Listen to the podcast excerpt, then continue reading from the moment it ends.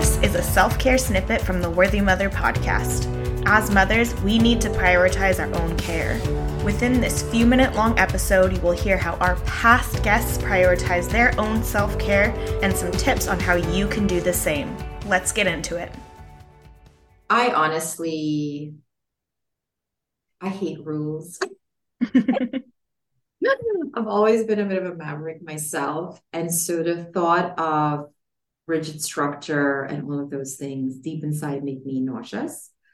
But having a routine for my my days actually has given me an immense freedom to be creative, be innovative, take risks. Um, when you look at some people that are billionaires and they wear the same clothes every day, the same color shirt and the same jeans, and you're like, geez, man, you don't you have like billions of dollars? There's something quietly, elegantly brilliant about routine. And for me, my routine is, you know, master. I get up in the morning before my kids are up. I do meditation, and many people think meditation is assuming that position and holding it for 10 years. No, literally, it could be two minutes or it could be 30 minutes. I do yoga. Um, my autoimmune doesn't allow me to do like very strenuous activities. So I do light yoga or walking. I live in Florida. So if it's nice outside, I, I maybe do a swim. I, I do my breath work. Uh, sometimes I'll play music while I'm making breakfast. I'll pop some, you know, some cool music on and I'll jam out while making breakfast. But the morning routine where I get myself together, my thoughts centered, I, I give myself the blessing of just being, helps me be a better person for everybody that's going to interact with me for the whole day. I can't show up as a coach, grumpy and sleep deprived, right? Midday, I always take lunch Lunch doesn't have to be a, a meal, it could be a shake, it could be a walk. Lunch is a state of mind, it's not a meal. so, you know, I've come to the conclusion that neglecting my needs is not going to serve anybody, right? I get food, I watch TV, I phone a friend, I listen to a podcast. I re energize myself and reclaim myself for the afternoon. I go to sleep by 10 o'clock, I'm in bed. I'm like, you know, if I go to a party, I take a nap before. I have no shame. is imperative. Uh, and then boundaries are also super important in taking care of yourself. And when I say boundaries, uh, a lot of us don't like to let people down. And so we will say yes to many different things and regret it and grumble about it and still show up and go do it.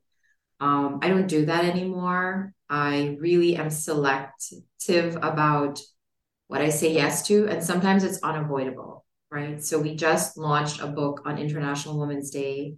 I went from Florida to Maryland to DC to Philadelphia, back to Florida, then to Toronto, then back to Florida in the space of, I think, 10 days. And, you know, I'm a walking zombie this week, but as much as I could, I stuck to my routine.